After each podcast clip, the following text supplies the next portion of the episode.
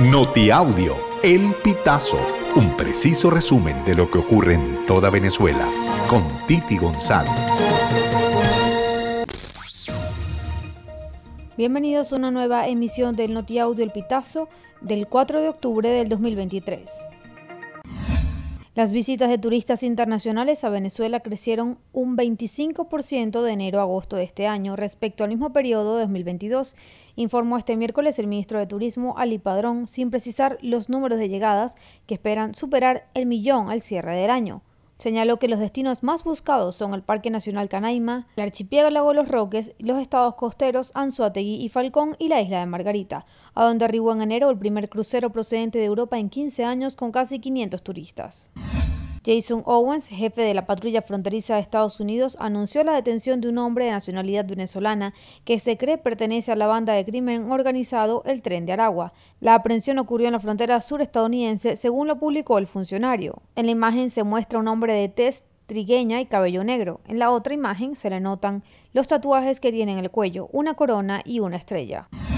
Un grupo de trabajadores de la estatal ferrominera del Orinoco, situada en el estado Bolívar, se encadenaron este 4 de septiembre a las puertas de la Defensoría del Pueblo en Caracas. En un video difundido por el Programa Venezolano de Educación, Acción en Derechos Humanos, Provea, a través de su cuenta en la red social Twitter, se observa cómo cuatro hombres vestidos de uniforme de la empresa y atados con una cadena de acero colocan candados a una puerta de vidrio en el edificio de la Defensoría del Pueblo.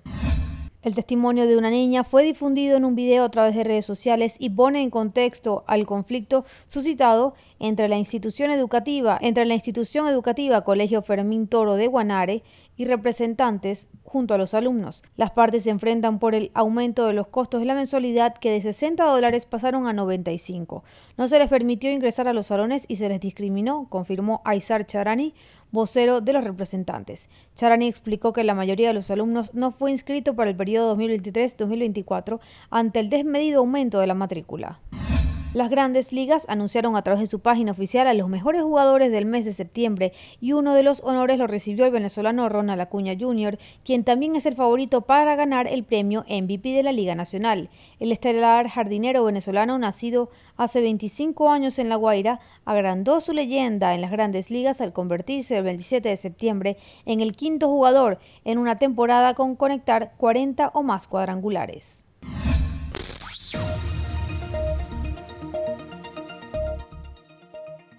Amigos, así finalizamos. Si quieres conocer más informaciones, ingresa a elpitazo.net.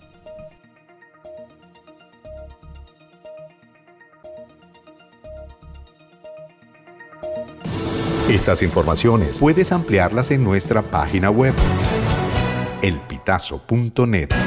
También recibimos tus denuncias vía SMS o WhatsApp a través del 0414 230 2934.